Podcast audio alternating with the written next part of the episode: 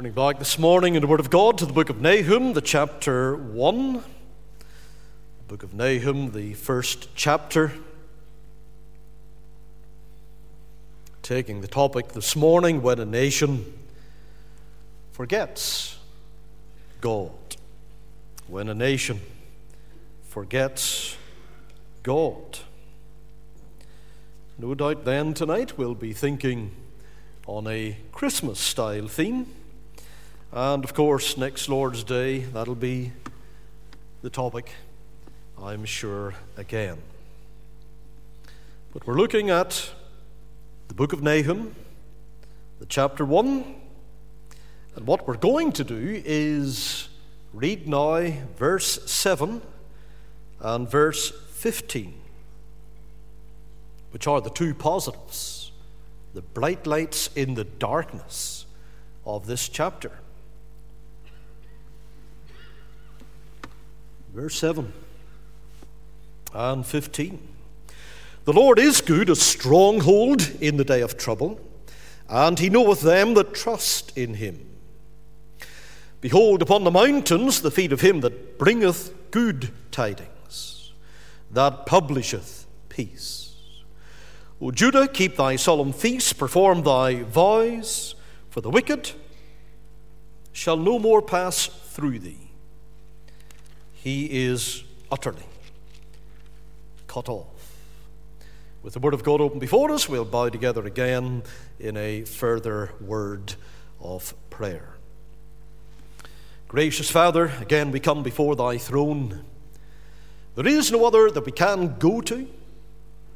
There is none other that can help us, who has promised to be with us right to the end.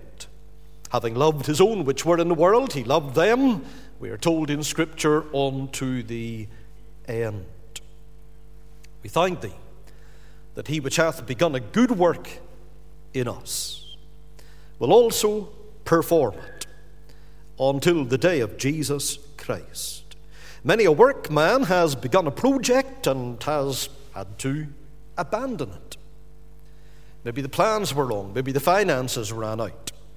Maybe he too himself was taken away in death from that pet project and it stayed unfinished. But here is a project the building of his church, the calling of a people unto the glory of his name that will never be abandoned, that will never stop halfway through, that will never see its builder faint through exhaustion, fail for any reason.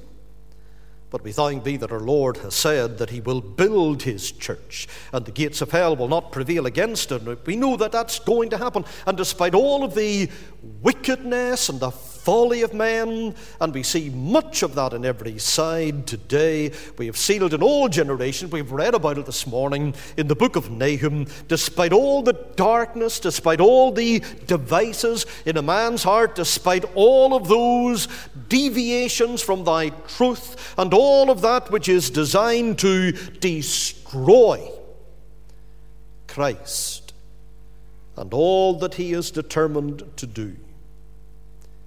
None of these projects will achieve their end, but thou art going to reign gloriously, and we thank thee for that. Come and speak peace to our hearts today. May we know thy help in the delivery now of thy word. We ask it in our Saviour's name and for his glory alone. Amen. Two of the men who fit into the minor prophet designation, not because they weren't important or were of lesser importance than those styled the major prophets, but simply because their books were smaller in their extent. Two of the minor prophets in the Old Testament had a close connection with the city of Nineveh, the capital city of the nation of Assyria. One of the prophets was Jonah, and we're all very familiar with the stirring story that describes how he was sent to the city of Nineveh as God's man, his messenger, to deliver a message of warning. And under his ministry, and even to the consternation of Jonah himself, because he went there with an extreme bias. We find the people of Nineveh, turned to the Lord in a widespread, amazing display of true repentance. The other prophet with a Nineveh connection is, of course, Nahum, that we've turned to today. And in the course of his brief word and prophecy, we come again across a message from God for the same city, the city of Nineveh. But quite frankly, Nahum stands up and he says, Nineveh, you're finished. It's over. The time of your dominance of the nations has now come to its close, and God is announcing this through me. So, in one prophecy, that of Jonah, we see God's compassion towards Nineveh, but in the next, we see God's wrath. Tell me, does that mean that we are serving an arbitrary God? One who swings this way, swings that way, changes it with the wind in his attitude and his actions towards us. When we get up in the morning, we're not really quite sure what kind of a God we are going to encounter. If he can show grace, and love, and mercy in one book towards one nation and prominent city, Nineveh, and then change in the next book that deals with that nation. Is God fickle? It's important to realize that our God is not fickle. The book of Jonah was written sometime around 750 BC.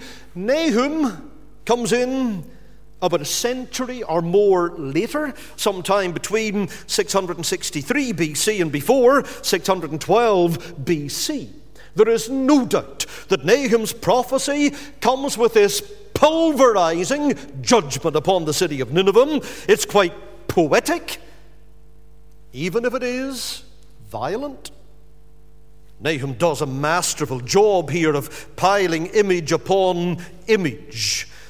It's kind of a PowerPoint presentation that he's assembling here and building, and one slide is following another slide and following another, and the picture keeps on developing. We're reaching a crescendo here, and at the time that Nahum spoke, many must have thought he was mad. Nineveh? Nineveh going to fall? Nahum, you must be joking. Where did you pick up that script? Nineveh, um, look at it. it has, it's at the peak of its power. Don't you know that those warriors of Assyria, they have conquered Thebes, a prominent city in Egypt. They're unstoppable. Nobody can stand before them. Nineveh going to fall? Surely, Nahum, you've got this all wrong. And all appearances did suggest, in fairness, that Nineveh was a fortress no one could possibly penetrate. Archaeological studies since have revealed the city was located next to the Tigris River. It was a walled city. It covered almost 1,800 acres. The wall was about eight miles in circumference. It was so thick, the walls of the city of Nineveh, that they were able to stage chariot races along those walls. The city surrounded by a moat coming off the river Tigris. Nineveh, it's the capital of the Assyrian Empire, and in 721 BC, those Assyrians had come down, conquered, and then deported the people out of the northern tribes of the nation of Israel. Now, due to the harshness of the words that we find popping up in this prophecy, it's been a troubling read for so many people over the years. However, for the very reason that it is a difficult piece of scripture to digest, to come to grips with, at the very beginning of the prophecy, Nahum here affirms some important truths about God that we need always to keep in mind. And they place the contents of the entire book, this book of judgment, in its proper context. So, first of all, we're going to consider the character of God. And right at the beginning of Nahum, Nahum 1, verse 2 and verse 3, God is jealous, and the Lord revengeth. The Lord revengeth and is furious. The Lord will take vengeance on his adversaries, and he reserveth wrath for his enemies. Verse 3 The Lord is slow to anger and great in power, and will not at all acquit the wicked. The Lord hath his way in the whirlwind and in the storm, and the clouds are the dust of his feet. He's laying it on the line who God is, and he brings to our attention at least three basic characteristics about God here. First of all, his compassion. We are told God cares about his people. Where do we get that? Opening line in verse 2 God is jealous, and the Lord revengeth.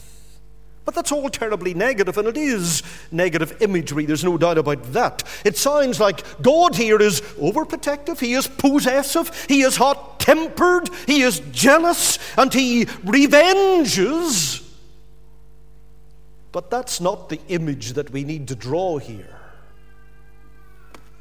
Jealousy is positive. When it means that we are cherishing what we have, and we want to protect what we have.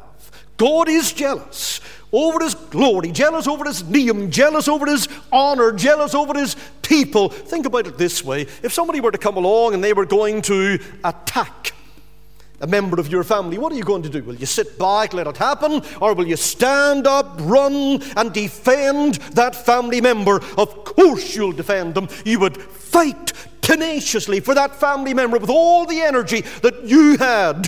Why do we act that way? It's because we are jealous for their care. It's because we are single minded, we're enthusiastic in our devotion to them. We don't want harm or hurt to come their way. And when Nahum here talks about God being jealous and avenging, what he's underlining is this God cares passionately about his people and he will fully defend them. As the hymn writer put it, no, never alone. No, never alone. He's promised never to leave me, never to leave me alone. So we have his compassion. We also have his censure. We're told the Lord will judge those who oppose him. In verse 2 again, God is jealous and the Lord revengeth. The Lord revengeth and is furious. The Lord will take vengeance on his adversaries, and he reserveth wrath for his enemies. Now that's flowing out of the first idea about God that God is passionate about defending his people and defending all that is good and all that is true and all that is honest. And you know, when people come to the Bible, any passage, this one would be just one example if ever they got to Nahum 1, verse 2. And whenever they read about God's vengeance, it kind of leaves a sour taste in their mouth because they believe that God's love, let's only talk about His love, it makes His vengeance impossible. D.L. Moody gave a wonderful illustration on this one. And he used to ask, What if God were the governor of the state, and he decided to be merciful and release all the criminals to run amok in society. Is that merciful? Or is that cruelty to the decent people in that state?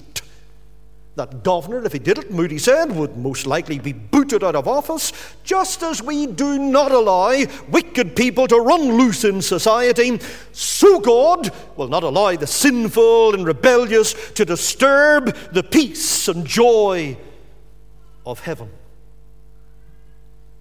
Now, you and I know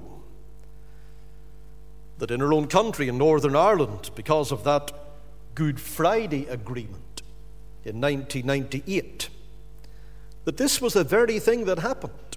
400 plus prisoners were given early release, did not serve time that was justified for their heinous crimes. And you'll meet with the victims of their crimes again and again. who still, 20 years, 25 years later, cannot get their heads around the injustice that was foisted on our country back then. God's censure. And then, if you look again, there's another aspect of his character that's revealed his control. God never acts in a hasty manner. Verse 3 of Nahum 1 the Lord is slow to anger and great in power. What a couplet there is there. And will not at all acquit the wicked. The Lord hath his way in the whirlwind and in the storm, and the clouds are the dust of his feet.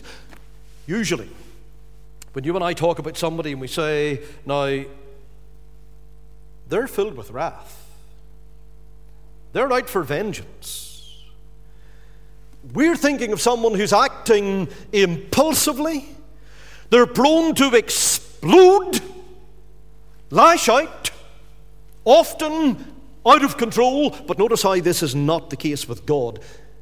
He is. Nahum tells us right at the start of verse 3 he is slow to anger. He's giving men and women time, space to repent. There's this glorious demonstration in the book of Jonah that's already been referenced today. God desires to extend mercy, but we must never equate God's patience with any sense of weakness. He's patient because he can't do anything else. No, that's not the case. The Lord is slow to anger and great in power. And if you read the book of Jonah and the book of Nahum back to back, you'll catch sight of both elements of God's nature on full view there. In the book of Jonah, you'll find his patience and his love on full display. But here, when we come to Nahum, his patience, it has run out. The time for mercy is over. Judgment has come. Patience is now exhausted. And what a lesson that is for all of us. God's patience, the hymn writer said, will weary someday and leave your sad soul in the blast. By willful resistance, you've wandered away over the deadline. At last, O turn while the Savior in mercy is waiting. And steer for the harbor bright, for how do you know? Your soul may be drifting over the deadline tonight. The character of God. And then, secondly, the certainty of judgment. The certainty of judgment. This prophecy from Nahum about Nineveh is very specific. In fact, it is so detailed, the layers of God's design here, so astonishingly specific. A lot of people have come along, they've looked at the book of Nahum and they've said, you know what? That book was written after the judgment fell on Nineveh. They could not have predicted all of these things in such incredible detail. It had to be written as history after the events rather than prophecy saying what events would happen. But it is prophecy. It wasn't written before the judgment fell. And in the first couple of chapters in particular, there are so many specific details here. We'll think of the characteristics of the judgment, or at least some of them. In chapter 1 and verse 8, you'll find detail given that Nineveh is going to be taken out by an overwhelming flood. That's emphasizing how the city and the whole empire, suddenly and completely, it is going to be destroyed. Most of us will be able to remember what happened to the World Trade Center towers. One minute the towers are filled with activity, the buzz of business and commerce and life, and in such a short space of time, those once imposing skyscrapers were erased from the skyline. Who can forget the images of people running near that trade center as the cloud of dust and rubble was overtaking those as they were running from it as quickly as he could in sheer terror, and that's the image Nahum gives us here.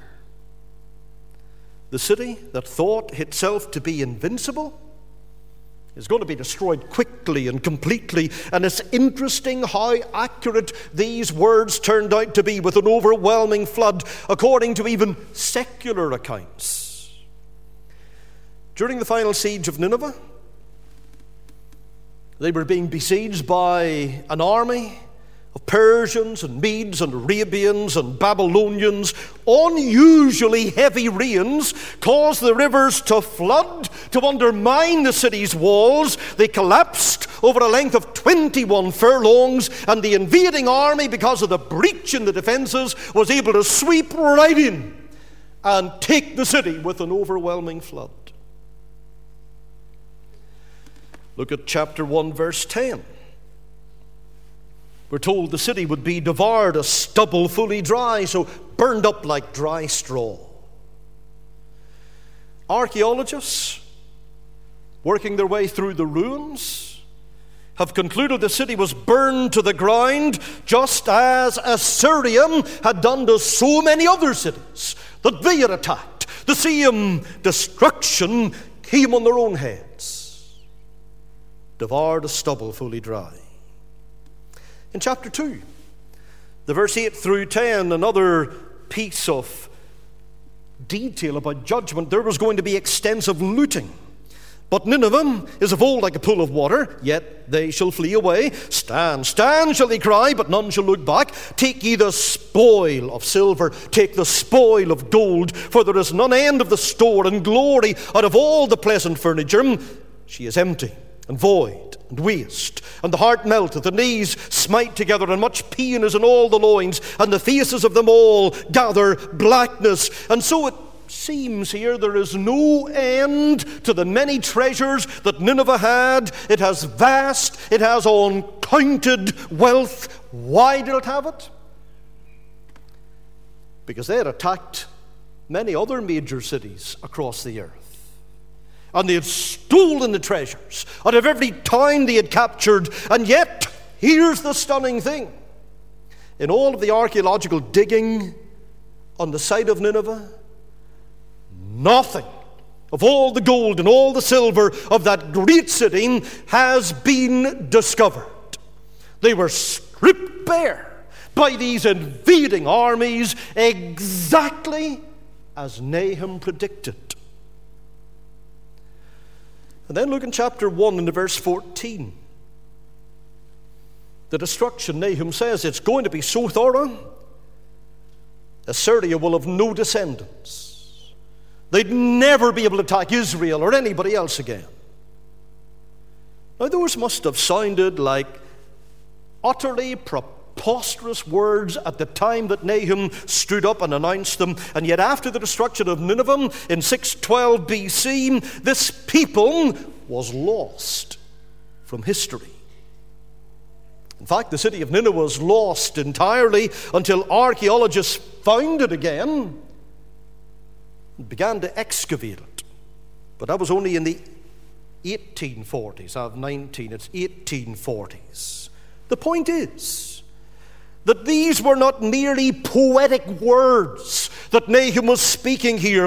This was a glimpse into the future. We're not dealing here with figurative material.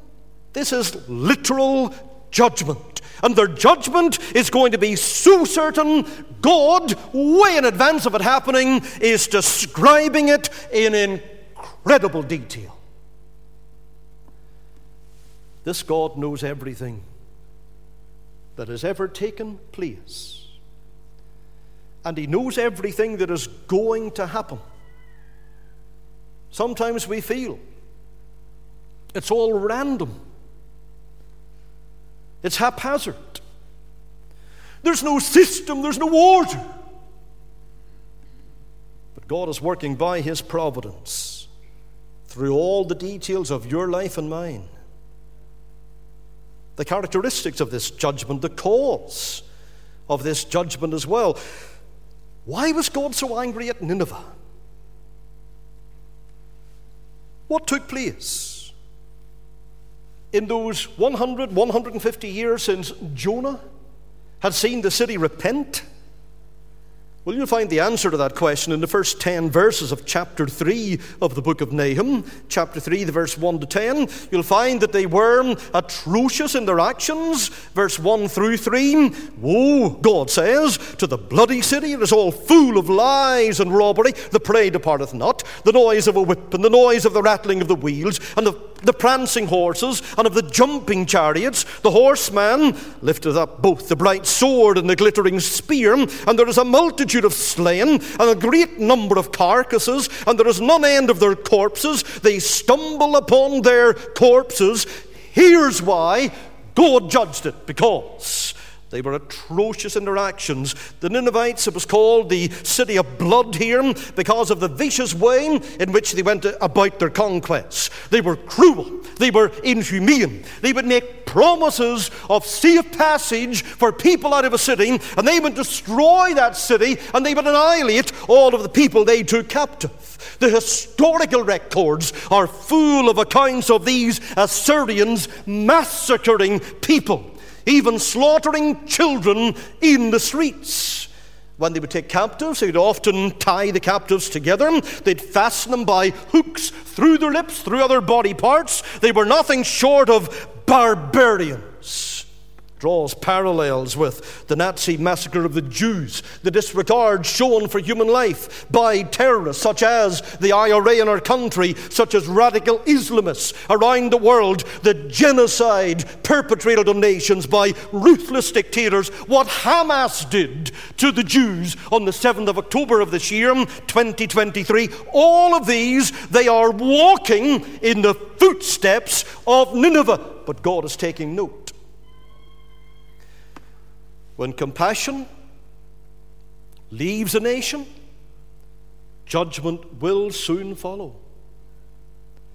Surely the moral state of our nation is one evidence of God's judgment. They were atrocious in their actions, but also, why were they judged?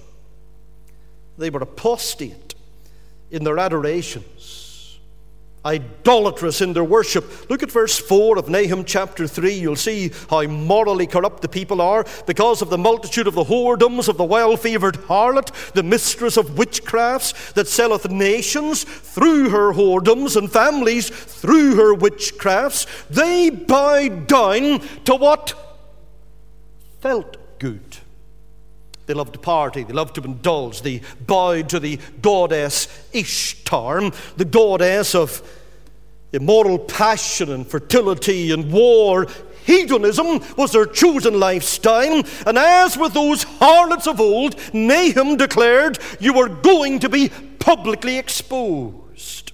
They also were into all kinds of sorcery. Sorcery, tapping into the powers of evil spirits looking for spiritual guidance, so called, by means of their charms and their trinkets and claiming we can communicate with the dead. You want to correspond with somebody that has already gone into that nether world? We can bring them up and do it for you. We can bring a message. That kind of thing is happening all around us today. Some of the most spiritually dangerous and highly misleading television shows are still on air. James Van Praagh's program, Beyond John Edwards' show, crossing over in the Sci Fi network. And here, men allegedly are contacting deceased relatives and friends of guests on the program. And they're receiving messages, we're told, allegedly from the deceased persons. And then they're interviewed to what's your reaction to this wonderful experience, maybe unsettling experience? We could say much about that. What we will say, it's forbidden by God in Holy Scripture. In Leviticus 19:31, in Deuteronomy 18 and 10, in Isaiah 8 and 19, 2 Corinthians 11, 13 and 14, we can check out Ecclesiastes chapter 9, verse 5 and 6, in Deuteronomy 18, 21, 22, in Luke 16, 25, 26, and 2 Thessalonians 2, 9 to 12. Need we cite any more scripture where God is saying you should not be trying this? Devilish, destructive.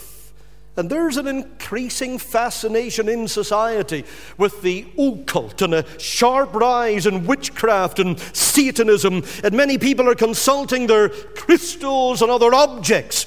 God is slow to anger, but he will not tolerate this pandering with evil forever. The Ninevites, as well, they were arrogant in their attitude. Look at chapter 3, the verse 8 through 10. Art thou better than populous No?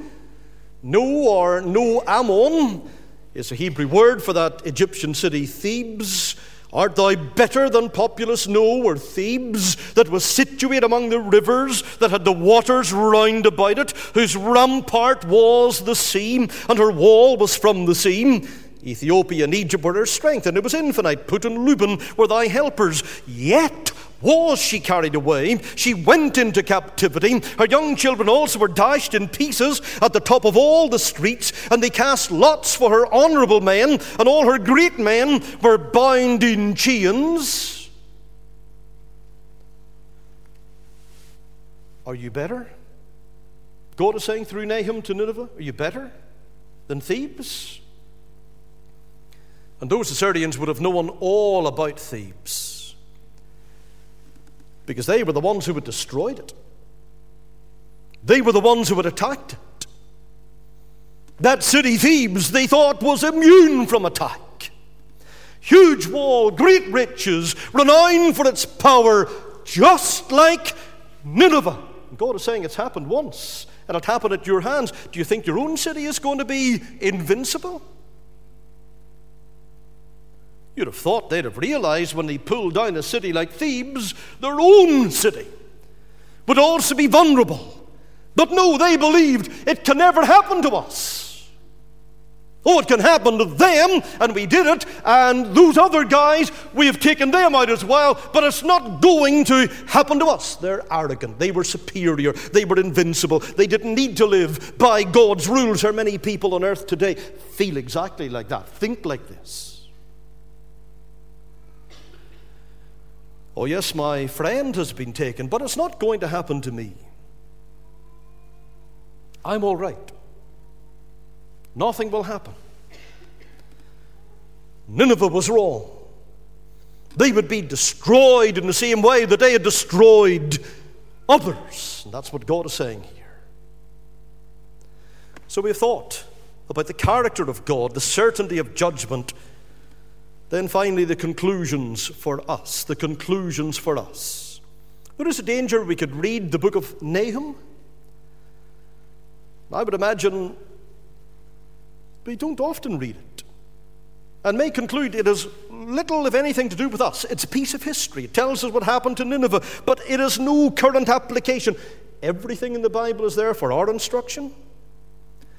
Let's highlight in passing three lessons that we learn from Nahum.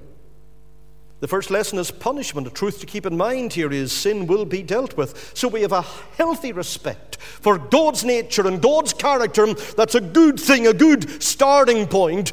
Someone who does not respect the part of the ocean or the sea can easily drown. The water's beautiful and fun. You might go out there, snorkel, scuba dive. You might even do a little surfing, but you must always be aware of the power of the ocean and of the sea. Aware of the ocean's dangers through the world, deadly fish, powerful over two of the waves. And if you take the ocean for granted, you could well be destroyed by its power. The same is true of God. He is our loving God. He is our provider. He is our sustainer. He is our friend. But we must never forget He is also holy and powerful, and if we forget that, we'll tend to presume upon His grace.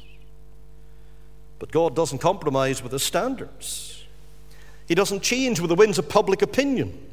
Right is right, wrong is wrong, always will be. If we continue to rebel against Him, then, like Nineveh, we face His judgment. And on a national level, we must understand God acts against nations. I'm always glad in our United Kingdom and here in Northern Ireland in particular to see Christian men and women in positions of influence. But of course, we lament how in our own country, for example, due to the structure of our government, not that it's functioning at the moment, the personnel involved who have been elected, those Christian men and women are pretty much unable to do anything major without the approval of the majority in both communities. And iniquitous laws that have been enacted in our nation to change those, humanly speaking, humanly speaking, the chance is virtually nil. But a righteous influence we need and salt we require. But I can't help but wonder how long God will remain silent towards a country that defends the right of people to murder the unborn and to discriminate against the reborn. Can't have conversion therapy, can you not? You can't pray even silently within the vicinity of a, an abortion mill. How long will God put up with the wanton immorality that is broadcast into our homes? How long will God continue to be patient as sorcery and mysticism replaces genuine worship? We can't ever put a time scale on God's patience, but we know He will not remain silent forever. Punishment not only that, pardon. We have a reminder in the book that God's mercy must be embraced by each generation. By each generation. The book of Jonah underlines the fact that judgment on Nineveh was averted because of their repentance, and so God showed mercy. But now we've got to Nahum's day, and we're 100 to 150 years down the line, and Nahum reminds us here you know, that faith and repentance Nineveh showed in the past, it doesn't guarantee faith and repentance in the present. We live in Northern Ireland of a rich heritage, a very rich spiritual heritage. But we can't piggyback on the faith of our forefathers when we don't see the faith of our forefathers in evidence or in much evidence around us today. And we need to listen to this sober warning. People may grow up in a Christian home. Your grandparents may be converted. Your parents may know the Lord. You might be raised up in a, an evangelical church. But that means nothing if you don't have a personal, saving relationship with the Lord Jesus Christ. It's not enough to know the words, it's not enough to consent to the facts about Jesus Christ. You and I must believe the word and build our lives on that word. Mercy must be embraced by each generation. And then finally, protection. And we come to an encouraging word here. The book is encouraging. Despite all the darkness and all the dismal announcement of judgment, the book is encouraging. And here are words written to tell us God does not forget his people. The Israelites have gone through tough times. They may have felt abandoned, but they weren't. And throughout the book of Nahum, God is declaring, I am a refuge for those who trust in me. Who can forget? The glorious words in Nahum 1 and 7 the Lord is good, a stronghold in the day of trouble, and he knoweth them that trust in him. Also, chapter 1 and 12 and 13 and 15 and chapter 2 and the verse 2 God cares passionately for his people, defends those who hide themselves in him. And maybe today you feel stressed out by life. Overrun by a whole, it appears like an army of different circumstances, and maybe you feel in the middle of all of this, I'm abandoned by the Lord. The book of Nahum reminds you the Lord Almighty is your shield. You were not forgotten. He knows those who trust in Him. Maybe you've made bad choices. We all have. Maybe you've drifted away from the Lord. Maybe you feel, you know, right now God would be justified in just taking himself off from me. Nahum reminds us we still have time to turn to Him and discover His forgiveness and grace. We can't set a limit on the time, but there is time right now. How long will God endure with our world? How long will God allow our country to drift from Him? How long before the Lord stands and cries, Enough? I don't know. But I do have a feeling the answer to that question depends on whether or not people like you and I pay attention to the message of an old prophet named Nahum. When a nation forgets God, it's time to stir our nation to remember Him again. Let's pray. Heavenly Father, we call upon thy name today. We know it's a solemn book, the book of Nahum. We know it's a dark book in so many ways, but we appreciate the light, the shafts of light that appear, that point us to thyself and to a message of comfort and good. May we all enter into that. Flee from the wrath to come. Find security in Christ. In Jesus' name we pray. Amen.